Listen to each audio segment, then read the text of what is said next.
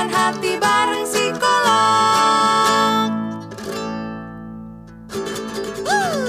Halo teman-teman curhat. Hai. Sehat-sehat semua ya. Iya dong, harus dong. Please, please, please jaga diri, stay at home terus ya. Iya, nih mohon maaf ya kalau misalnya ada suara-suara ini ya. Suara-suara takbiran yang berkumandang ya. ini menunjukkan kalau kita Ah. itu buat podcast ini dengan prokes gitu loh, mengikuti prokes iya yang ada. Jadi sih. kita buat ini di Betul rumah sih. masing-masing. Kece badai nggak sih? Uh. luar biasa sih, Ih. bener sih. Cuman mohon maaf nih, yang kayak gitu-gitu gua nggak bisa edit. Ya udahlah, Ya, nggak mohon apa-apa lah, ya. cincai cincai. Ya nggak apa-apa lah, anggaplah ini berkah ya buat teman-teman semua ya. Iya, nggak sih? betul. Kan doa itu berkah ya. Betul sekali. Jadi di Uh-uh. podcast aja tuh ad- ada doa-doanya gitu yang jadi background kita ya. Uh, Wow, wow. luar luar biasa. Mantul. Tapi ngomong-ngomong doa nih, Ciela. Iya. Mungkin udah dua minggu, seminggu dua minggu terakhir ini kayaknya banyak doa-doa juga yang berkumandang di IG story teman-teman kita kali ya. Iya nggak sih? Setuju, gue juga ngelihat Iya. hal yang sama sih.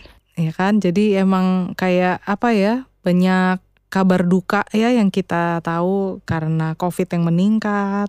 Ada yang teman-teman kita yang terpapar, Iya, ada yang sampai parah, iya. bahkan ada yang sampai harus kehilangan anggota keluarga tersayangnya ya. Gila, hampir setiap hari loh minggu ini gue ngelihat kabar-kabar duka dan emang loh gue kalau sekarang ngelihat kayak ada orang teman gue posting bapaknya gitu ya. Terus gue tuh yang kayak langsung, "Hah, Mm. oh my god, oh my god gitu loh kayak apa nih apa nih ternyata happy birthday kampret gitu loh. Cuman gue tuh jadi kayak langsung negatif thinking karena saking banyaknya orang yang posting seseorang karena dia kehilangan gitu loh. Iya tapi, uh-uh. nah cuman mungkin kita kalau yang uh, kita yang dewasa aja juga kadang kan berat ya menerima berita duka gitu tentang kematian. Kebayang nggak sih kalau anak-anak tuh gimana gitu anak kecil?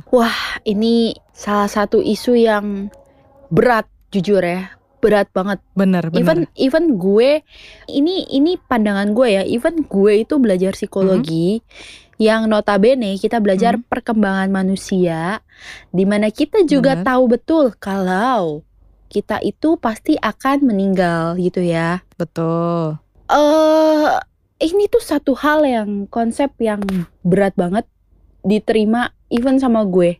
Karena gue masih takut meninggal, Bo, sampai Hmm. sekarang. Hai. Ya Ahem. kayaknya nggak cuman lu deh ya. Iya, iya. Let's say let's say mungkin orang nganggep gue kayak anak-anak ah bocah lu masa meninggal takut itu kan sesuatu yang pasti gitu kan ya. Cuman bodoh amat Mm, mm, mm. gue gue nggak gue nggak munafik gue takut sama yang namanya kematian gitu ya dan Mm-mm. jujur karena gue belum bisa menerima adanya kematian itu mempengaruhi bagaimana gue sering bertanya kepada diri gue what happen kalau salah satu keluarga gue amit-amit ada yang meninggal dan gue harus Mm-mm. menjelaskan konsep kematian ke anak gue karena gue tidak mau juga anak gue bertumbuh menjadi orang yang takut dengan eh, ya Hmm. takut dengan konsep kematian karena melihat guanya itu takut untuk menjelaskan hal itu gitu loh. Tapi itu jadi big Oh, big iya, iya, question iya. for me gitu loh. How to-nya gitu loh. Mm-mm. Mungkin kalau kita ngelihat Iya, iya, iya. ngelihat teori, ngelihat cara-cara itu banyak ya, banyak banget yang ngajarin oh harus begini, harus begini. Tapi pada kenyataan eh gue nggak tahu gue sanggup melakukan itu atau enggak karena gue sendiri berat gitu loh menerima yang yang namanya kematian gitu. Iya benar-benar. Mungkin ini berat dan susah karena kita tuh nggak pernah mengalami, ya kan? Betul.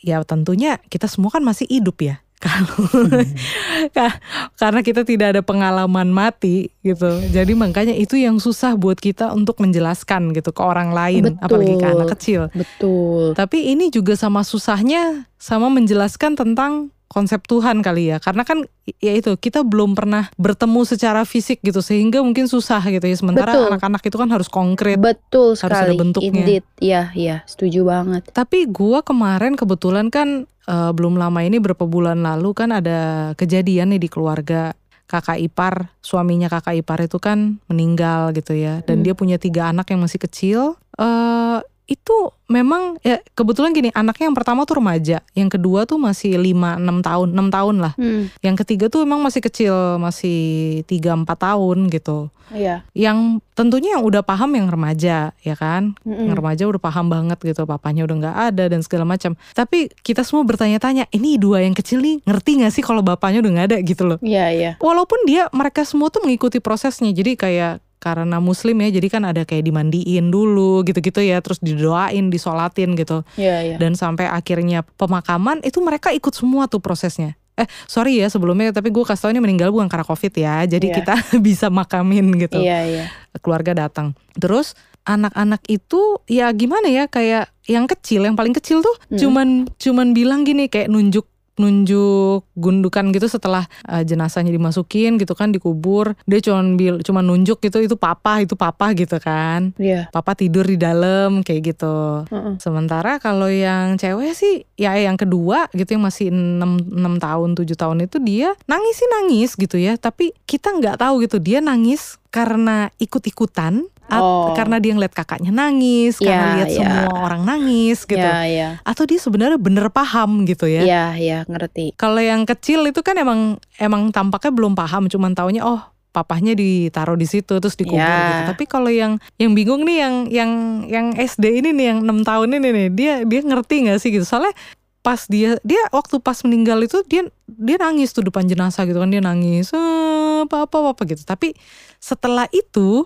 dia kayak biasa-biasa aja dan terus sementara anggota keluarga dewasa yang lain itu masih nangis dia malah kayak ini ada apa sih tante Uwi gitu kayak Oh, iya, iya, iya. jadi kayak sebenarnya dia belum paham gitu loh, walaupun dia ikut nangis. Jadi gue mikir apa dia juga sebenarnya nggak ngerti ya gitu lah. Apa umur dia tuh berapa sih, Beb? 6, 6 tahun, 7 tahun lah, 6 tahun Oh, lah. iya, iya. Baru SD, SD kelas 1 Iya, iya, gitu. iya. Jadi mungkin dia tuh nangis karena ngelihat kakaknya nangis gitu. Jadi ikut-ikutan gitu. Jadi kayaknya belum paham gitu loh. Tapi seiring waktu sih sekarang dia sudah paham. Cuman maksudnya saat kejadian tuh dia nggak belum belum belum ngerti gitu loh. Iya, iya, iya, ngerti. Ini what ngerti gue. happened what happened to my dad gitu ya. Kenapa nih? Ada apa gitu Iya, gitu iya. sih cuma sekarang sih dia udah udah paham oh ya kan papa udah meninggal gitu udah nggak ada gitu.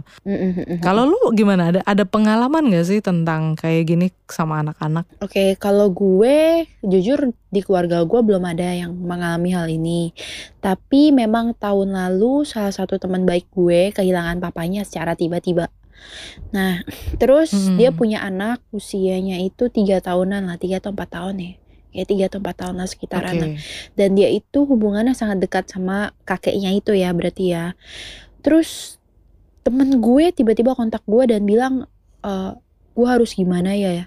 Karena gue sendiri gue ngerasa berat nih kehilangan papi gue shock banget Hmm. sebenarnya Eh, nggak nyampe gile bener-bener satu hari pagi dadanya sakit siang atau sore udah nggak ada gitu loh jadi dia ngerasa Hmm, ini kacau banget gitu loh kok secepat itu hmm, gitu hmm. Terus gue bingung nih karena anak gue setelah penga- eh, setelah dari pemakaman itu eh, ya ini juga bukan covid ya jantung. Nah Mm-mm. anaknya suka diem ngeliatin foto eh, kungkungnya bilangnya. Eh, terus dia nangis tuh anak, mama aku Hmm. kangen kungkung. Dia bisa ngomong kayak gitu. Karena memang hubungannya itu sedekat itu. oke Berarti kan eh, di situ gue menilai anak ini sudah mengerti kalau opanya udah nggak ada, ya dia sudah tidak bisa ketemu sama Mm-mm. opanya, ya. Eh tapi mungkin mungkin dia masih belum belum mengerti opanya kenapa meninggal, kenapa kenapa meninggal dan kalau meninggal tuh perginya ke mana gitu loh ya. ya tenggat dia yang Iya. dianya nggak nanya sih tenggatnya ya gitu. Nah terus Mm-mm. temen gue bilang gue harus bagaimana karena anak ini jadi diem segala macam gitu kan ya terus eh ya gue bilang sih sama dia jujur gue belum punya pengalaman langsung bagaimana menghadapi yang namanya grief ya perasaan Mm-mm. berduka apalagi eh gimana gue handle ini ke anak-anak tapi menurut teori yang gue pelajari gue bilang begitu ya back to teori Mm-mm. eh, apa simpelnya adalah just be yourself gue bilang gitu gue bilang gitu ke dia Mm-mm. just be yourself I Hmm. know it hurts aduh gue kehilangan oma gue aja sakit hati banget ya. Nah gue tahu ini Iya, susah iya. apalagi kehilangan bapak sendiri kan. Tapi lu nggak boleh belaga-belaga sok kuat di depan anak lu. Gue bilang gitu. Karena lu tidak Hmm, mengajarkan betul. anak untuk merasakan emosi. Gue bilang begitu. Jadi yang pertama yang harus lu lakukan adalah just be yourself. Kalau lu memang butuh waktu untuk grief lu butuh waktu untuk nangis ya udah nangis aja ketika anak lu ngeliat lu, lu nangis lu bisa jelasin ke anak lu mama sedih karena mama kehilangan opa. Mama kehilangan papa gitu ya. Mama nggak bisa ketemu papa Mm-mm. lagi. Bilang aja seperti itu. Mm-mm. eh, apa ya itu itu kon apa ya cara berbicara cara komunikasi yang sangat sederhana ya lu nggak perlu cerita iya papa sudah diambil oleh Tuhan Yesus dan lain-lain dan lain-lain Iya, gitu iya. karena itu mungkin buat sebagian anak itu gamblang dan mereka bingung gitu ya meskipun mungkin Iya, iya. secara spiritual lu sudah terlatih sejak kecil ada kan anak yang memang udah diajak ke gereja atau diajak Iya, eh, iya. beribadah gitu ya. Jadi dia sudah mengenal tokoh-tokoh itu, sudah mengenal Tuhannya gitu ya. Nah, eh tapi eh, coba kita jangan ke sana dulu. Gue coba lebih manusiakan diri dulu lah gitu ya. Udah, lu pokoknya lu sedih intinya, lu sedih dan lu nangis. Kedua, ketika lo melihat anak lu memang sedih atau nangis, gue bilang sama dia, as simple as lo validasi emosi dia. Hmm. Ah, anak mama sedih ya karena kamu kehilangan opa, kamu nggak bisa ketemu opa lagi. Nah, divalidasi aja, ya memang kamu merasa apa karena apa gitu. Jadi anak mengerti dan Iya. dia merasa oh it's okay ya gue nangis seperti ini ya, ini hal yang wajar ya gitu. Terus setelah itu ya udah, gue bilang sama dia jangan bilang jangan sedih. Nanti opa sedih, jangan bilang begitu, gue bilang gitu. Karena banyak Ah, iya, banyak benar-benar. orang yang suka seperti itu. Nggak boleh sedih. Nanti dia sedih juga dia nggak tenang perginya pret lah. Namanya lo ditinggal gila kali lo bilang nggak sedih. Jadi gue bilang sama dia Iya. kalau anak lo nangis ya udah let let them gitu ya. Let, let her ya. Biarin aja dia nangis. Terus ya lu bilang sama dia nggak apa-apa ya sekarang kita sama-sama sedih. Mama akan dampingi kamu mama akan ada di sini nemenin kamu lewatin masa-masa ini. So selain anak divalidasi emosinya jujur pertama jujur kedua anak divalidasi emosinya ketiga anak dibuat merasa aman gitu loh karena dia tahu ini nggak apa-apa dan mama gue tetap ada di sebelah gue untuk menemani gue lewatin ini. At least gue punya support system. Iya, betul. Gue sih cuman bilang itu ke dia. Terus ya memang eh Hmm. gue bilang kalau misalnya anak lu mulai bertanya hal-hal yang kayak tadi Opa sekarang tinggalnya di mana ya mama? Let's say kayak gitu. Lu nggak akan tahu kan Iya, pertanyaan-pertanyaan anak-anak yang super super duper wow gaib gitu ya.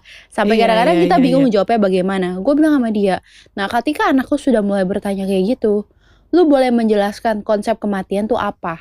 Lu boleh menjelaskan kalau memang semua orang nanti akan meninggal.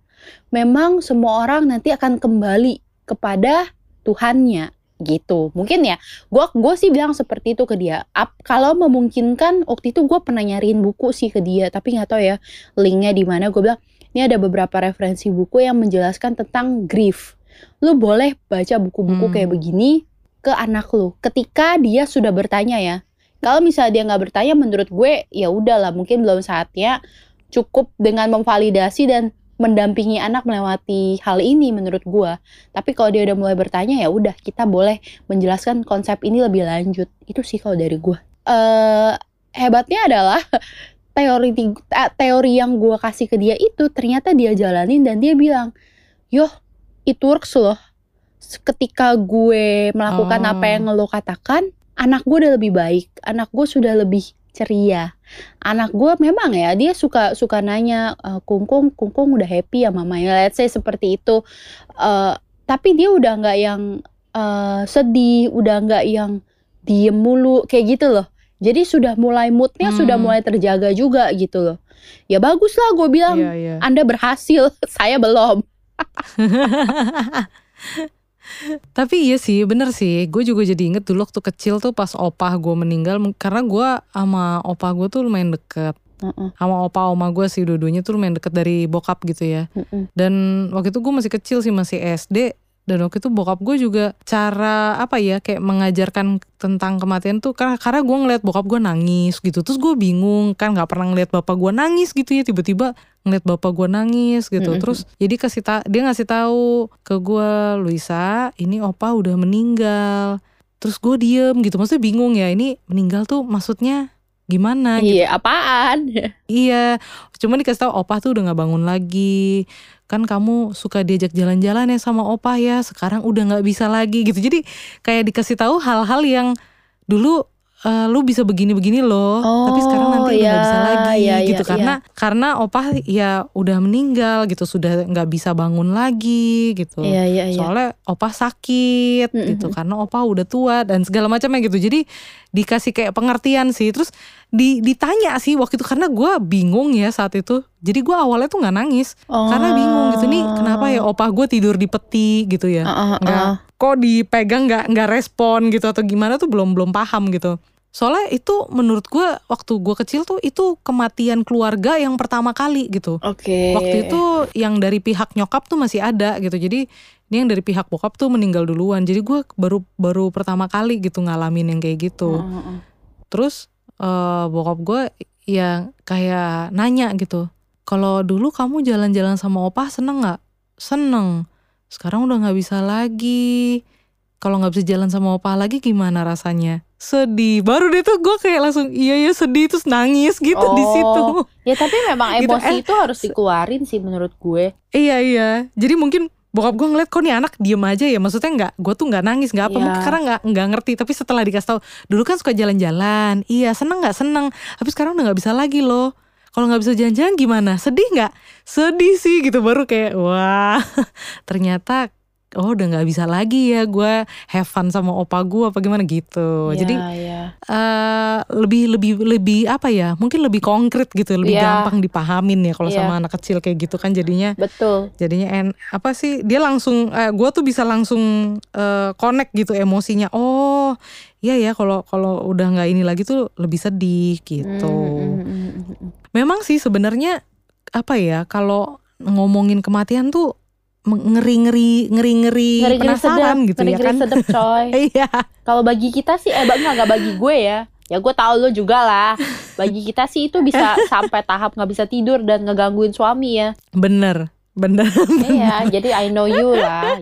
Sama lah. Iya, cuman memang apa ya kematian itu kan bukan sesuatu yang menyenangkan gitu ya Iya. dan apa ya bisa tiba-tiba Betul. tapi bisa juga sebenarnya udah kita persiapkan sebelumnya gitu Iya, ngerti nggak jadi kayak misalnya ada anggota keluarga yang sakit Iya, gitu kan iya. atau ya karena kecelakaan kayak gitu-gitu loh Kecelakaan mah Kan, itu ya memang sih, coy. iya maksudnya memang ada yang karena kecelakaan terus langsung meninggal di tempat ada tapi kan oh, ada juga yang, yang kecelakaan yang kecelakaan tapi luka yang, parah oh, dan ngerti ya. Ah, Got kayak it. gitu kan itu bisa itu juga cepat sebenarnya gitu. Maksudnya beda ya sama sakit. Kalau sakit mungkin ada kayak prosesnya beberapa lama. Tapi kalau kecelakaan kan kayak mungkin dia udah nggak sadarkan diri dan segala macamnya itu lebih ya lebih deg-degan juga ya Iya. sebenarnya. Jadi kayak ini bakal hidup nggak ya? Hidup nggak ya? Hidup nggak ya? gitu. Ih, gue jadi inget loh beberapa waktu yang lalu. eh lu tau Mhm. nggak ada salah satu orang di Instagram ya yang divonis kena kanker apa ya? Kanker kulit atau apa? Gue lupa. Terus, oke aduh itu gue sih nggak kebayang jadi dia sumpah ya. Dia divonis hidupnya tinggal tiga bulan lagi dan anaknya masih Mm-mm. kecil. Tapi dia masih punya semangat Oke. hidup. Gue mau intinya adalah gue mau fighting buat anak gue gitu. Aduh, gue bilang Hmm, A- apa ya gue tuh ngerasa gue bisa relate banget sih gue kalau jadi dia tuh itu setiap hari gimana ya rasanya ya? Kayak lo bangun tidur tuh lo bersyukur banget tapi lo kalau mau nutup mata tuh kayak lo takut nggak sih itu takut Takut takut ya. apa yang Mm-mm. lo harapkan tidak bisa tidak bisa lo tidak bisa lo kejar besok gitu loh. Nggak nggak bisa ada lagi Iya. gitu loh. Aduh buset deh pusing gue. Dan itu gimana caranya mempersiapkan ke anak? Kayak itu loh. Itu juga kan PR loh. Oh karena iya you will sih. never know. Mama lu bisa lu bisa ketemu mama lu lagi nggak karena pada saat itu mamanya berobat di Singapura dan gua nggak tahu anaknya di mana ya apa anaknya di Jakarta atau anaknya diikut juga di Singapura gitu. Mm-mm.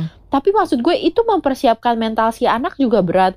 Lalu suaminya juga mempersiapkan mental dirinya sendiri aja itu udah berat gitu loh. Iyalah kayak mau Iya. kehilangan bini gitu loh. Coba lu pikir. Aduh. Tapi itu itu juga sama beratnya sama ketika kita tahu anggota keluarga kita ada yang terpapar COVID loh sebenarnya. Sama beratnya sih menurut Betul, gue ya. betul. Karena kita nggak Ya, tahu. Mungkin lu lu sendiri juga pernah ngalamin kan, maksudnya kakak ipar lu saat itu kan waktu pas terpapar, maksudnya kayak cepet banget gitu. Iya. Waktu itu cuma dalam tiga hari kan kalau nggak salah. Iya, kakak ipar eh, dari Benza memang cepet banget gila.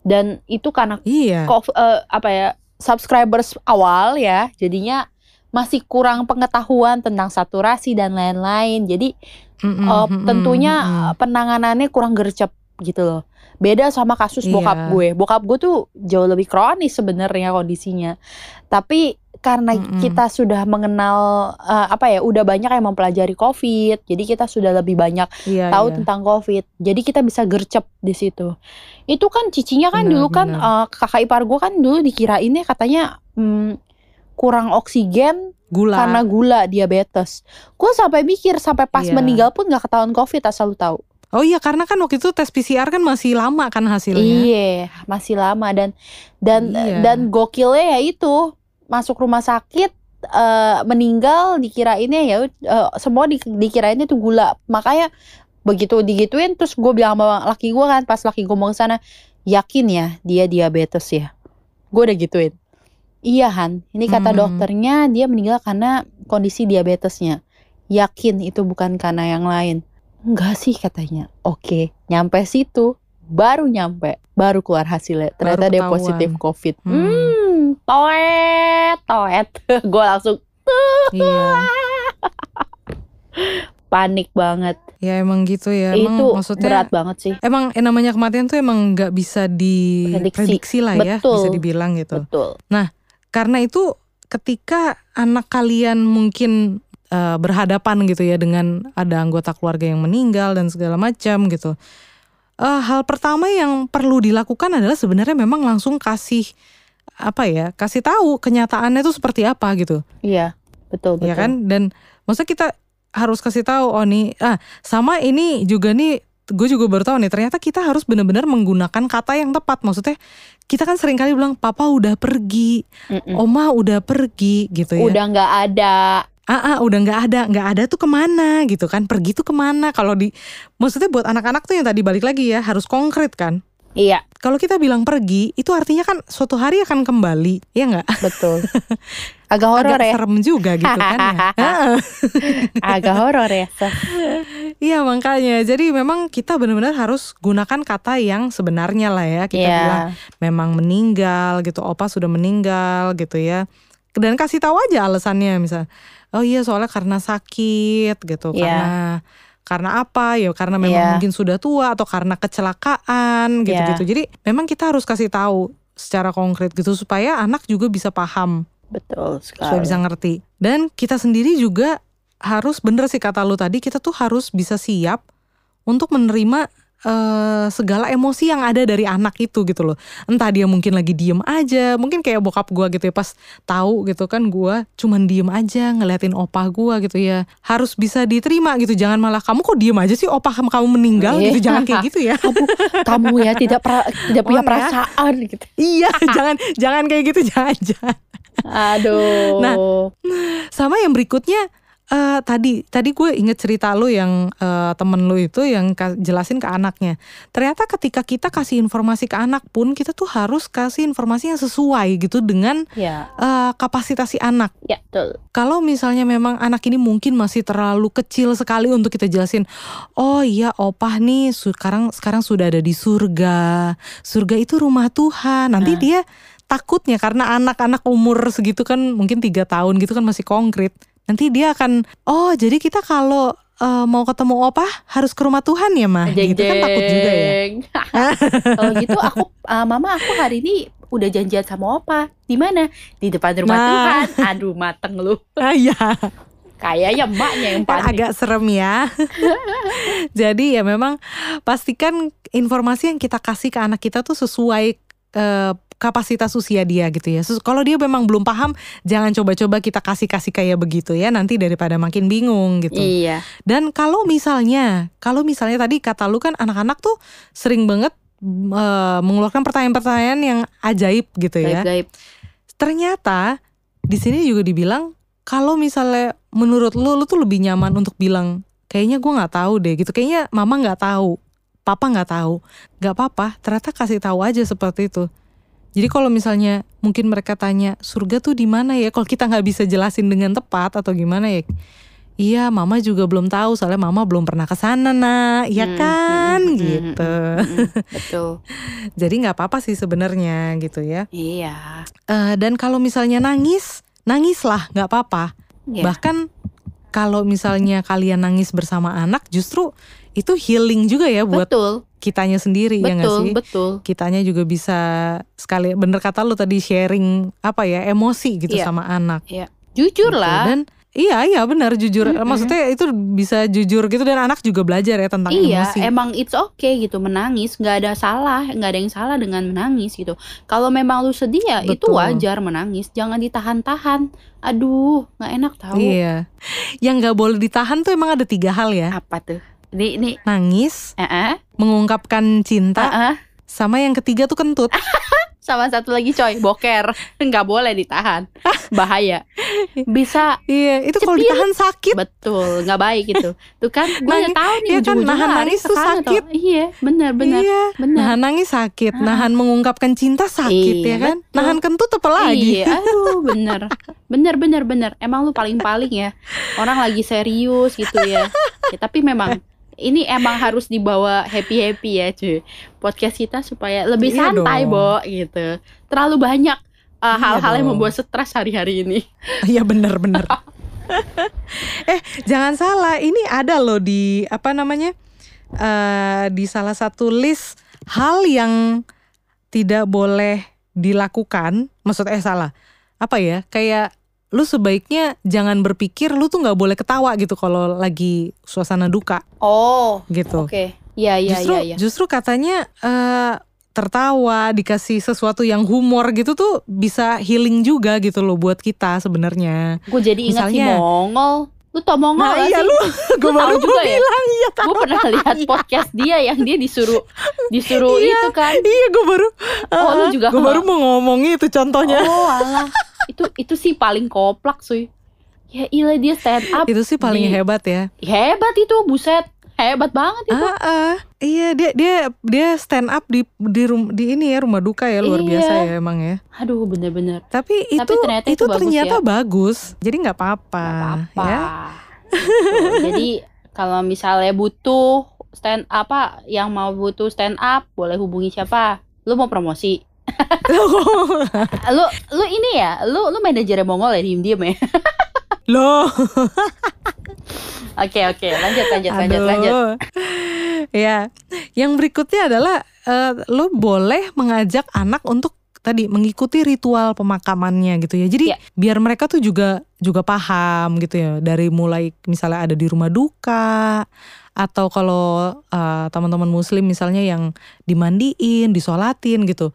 Itu biar mereka lihat gitu loh, biar mereka ajak mereka supaya mereka tuh juga paham gitu loh. Kayak apa sih semuanya ini gitu. Soalnya Ya. kan yang tadi ya mereka kan anak-anak tuh butuh sesuatu yang konkret gitu. Jadi Betul. eh, dengan melihat secara langsung tuh mereka juga bisa ngerti gitu. Oh, kalau meninggal tuh nanti dimasukin ke tanah, nanti tuh dikubur Iya. gitu. Kayak gitu. Gue jadi inget ini ponakannya si Jonas juga dulu yang tadi yang anak kedua itu yang nangis karena dia nggak tahu kenapa nih nangis gitu ya. Dia dulu tuh kecilnya Hmm. ngeliat bokapnya Jonas meninggal kan. Mm-mm. Nah, terus waktu itu kan kok- karena Kristen kan kalau meninggal kan ada salibnya gitu ya. Mm-mm. Jadi dia saat bertumbuh besar tiap lihat salib itu dia bilang itu opa mati Nah. katanya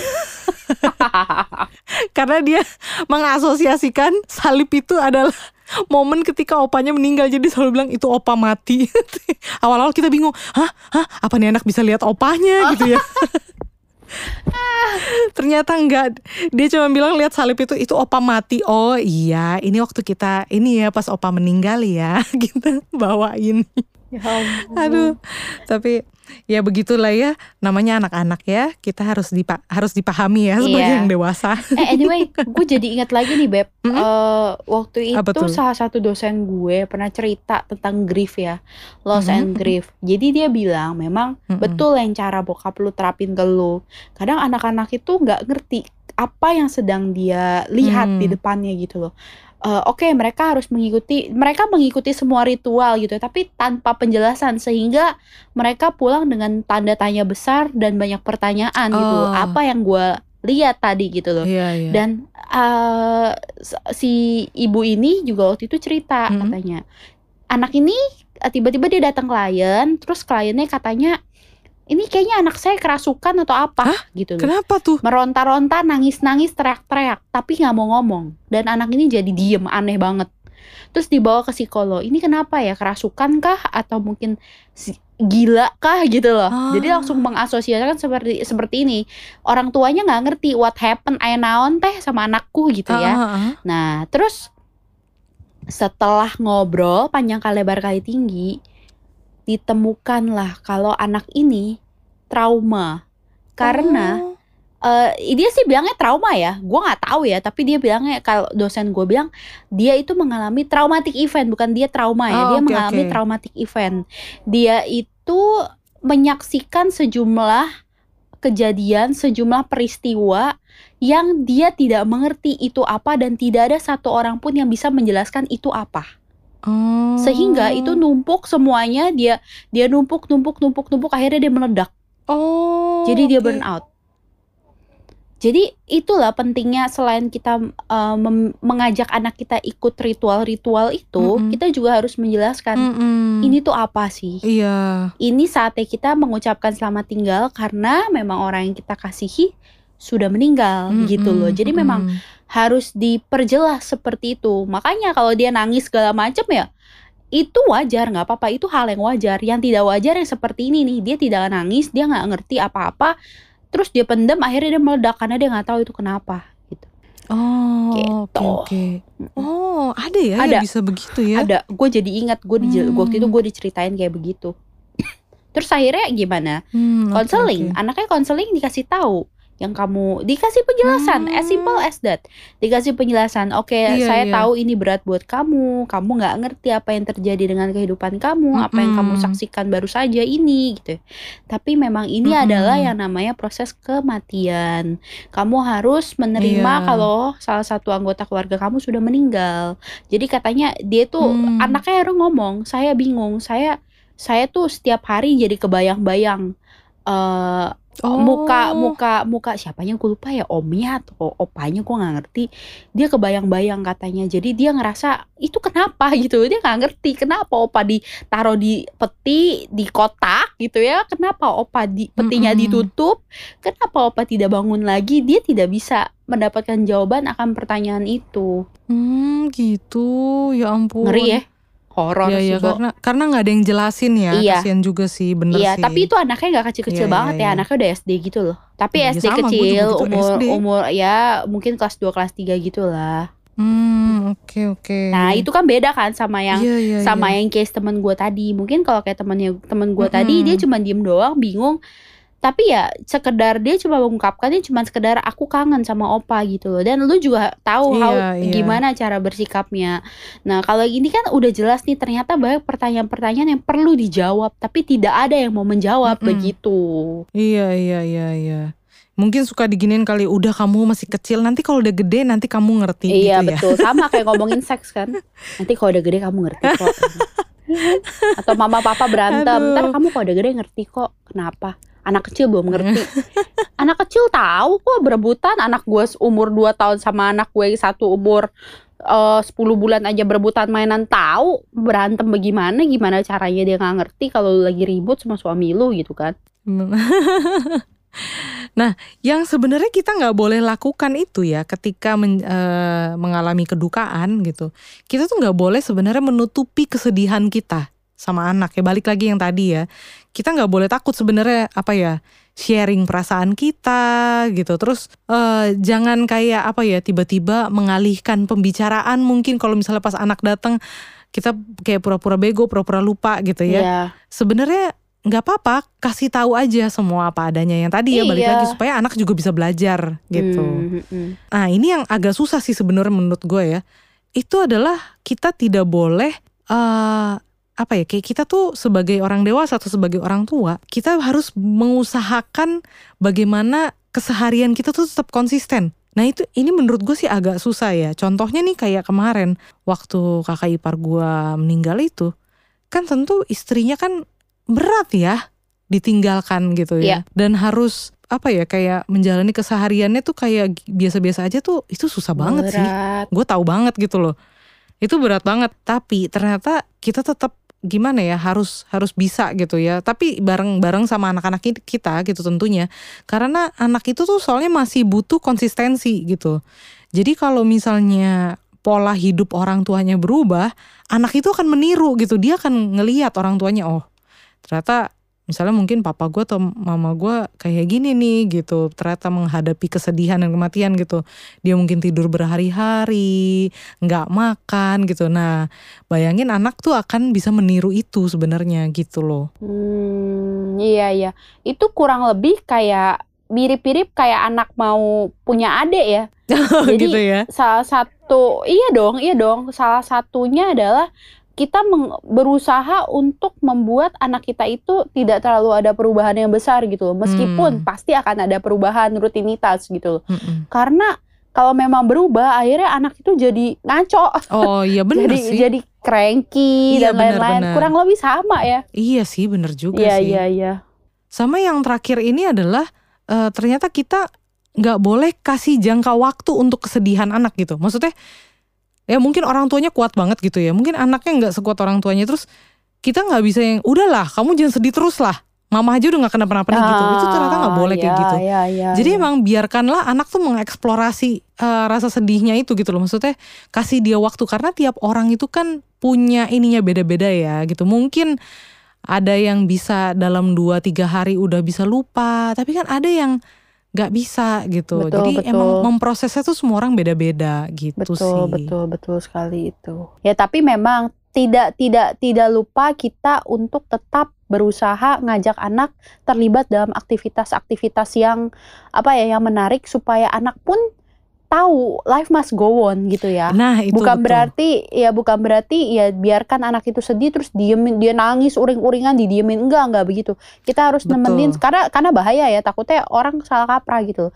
kita biarkan anak merasakan emosi kita biarkan anak itu mengekspresikan emosi tapi tidak lupa Mm-mm. kita juga harus eh, apa ya tidak pernah menyerah untuk mengajak anak ya mengencourage anak untuk terlibat dalam Mm-mm. kegiatan lain jadi dia mengerti Iya, konsep betul. life must go on itu Wow, keren banget loh. Oh iya iya, mantap ya. Kes- kesetanan apa ya gue? ya? Waduh, nggak tahu deh gue. Tiba-tiba muncul aja gitu loh. Kadang-kadang mama Mahana itu bijaksana. Kadang ya, kadang. Kalau lagi jadi Maria Kadang Tegar. bijaksana bijak sini ya. Iya, betul. Tapi memang pada dasarnya menerima kematian tuh tidak gampang lah ya. Betul. Kita aja yang dewasa aja susah ya. Betul. Cuman ketika lu ada apa ya, lu ajak anak lu bersama gitu, tem ada temennya lah istilahnya. Mungkin kalau ada temennya kan kita bisa melaluinya lebih ringan ya nggak sih? Iya, betul. Gitu ya. Terus ini juga Beb, Apa tuh? mungkin kalau buat orang-orang yang eh, grief ini, konsep grief ini nggak selalu sama orang Mhm. ya. Kadang-kadang ini Iya. gue mau ngingetin karena beberapa waktu yang Mhm. lalu gue punya temen nih sih temen gue ya, Mm-mm. yang dia itu Mhm. lagi kehilangan, tapi kehilangan eh, hewan peliharaannya. Oh iya. Jadi Oke. gue cuma mau mengingatkan ke para pendengar kalau konsep grief itu nggak cuman kita terapkan kepada kalau yang meninggal tuh orang gitu loh. Mhm. Even kalau anak lu punya peliharaan jangkrik terus jangkriknya mati, terus dia sedih, itu grief. Iya betul. Dan itu saat yang tepat lo mengajarkan konsep grief ke anak lo, ya dong. Bener-bener. Jadi kadang-kadang orang tuh suka kayak udahlah nggak apa-apa ntar mami beliin jangkrik baru gitu ya. Udahlah kenapa jangkrik ya? Eh, yang bagusan kayak apa ya? Apa sih? Biasa anak ya. Oh, anjing, anjing anjing, anjing. Iya, kenapa Ah, jangkrik? ah. Anjing, let's say jang eh, jangkrik lagi kan anjing. Oke. Nah, ntar mama beliin anjing baru yang lebih ke- keren gitu. Gua- itu tidak menyelesaikan, men. Itu tidak menyelesaikan eh, grieving Betul. anak lu gitu. Malah ntar yang ada anak lu Betul. eh, tidak menghargai konsep kematian gitu loh. Bener. Dan tidak menghargai makhluk Ini hidup ya. Iya, ntar lo mau kalau lu mati terus bapak lu eh suami lu mat eh, sua- suami lu nangis nangis terus anak lu bilang udah nggak apa-apa ntar cari mama baru. Mampus lu kalau kayak gitu. Iya dong iya dong nggak bisa kayak begitu dong. Kita Iya. harus menghargai. Kadang-kadang kadang-kadang soalnya banyak banget ya orang tua yang mengabaikan hal ini beb. Mengabaikan hal Iya ini. sih. jadi ini ini nggak nggak harus konsep orang. Dan kalau lu mau Iya, mengajarkan eh, konsep kematian bisa lewat hal seperti itu juga kok. Iya iya. Betul sih. Betul. Setuju gue setuju setuju. Bener juga. ya? Aduh, lu ada-ada aja deh. kenapa sih salah kali ini gue nggak Iya bijaksana tapi benar-benar. Enggak, enggak udah kok bijak bijak sini yang ini bijak sini. Benar benar benar. Ya itu gue setuju sih sama ya itu ya tadi ya kalau misalnya kita dengan mudah membelikan lagi atau gimana tuh jadinya ya mereka juga nggak apa ya nggak bisa belajar menghargai nyawa ya. iya betul Oke kalau begitu kata-kata penutup dari gue mungkin em, tetap semangat ya buat teman-teman semua yang di sana masih berjuang melawan virus Covidawati yang paling menyebalkan ini. iya setuju Doa kita semoga pandemi cepat kelar ya, Say. Biar kita bisa podcast secara langsung lagi nih. Udah rindu, Iya, Eka. aduh banget gue rindu banget sama martabak sama uh, apa tuh nasi padang di rumah lu salah konsep ya gue ya Jadi lu gak rindu gue? ya lu juga dong beb masa gue gak Oh, rindu gitu. buktinya hari ini gue ngajak kan Tapi emang bener ya kata laki lu ya. apa Emang lu rakus kayaknya.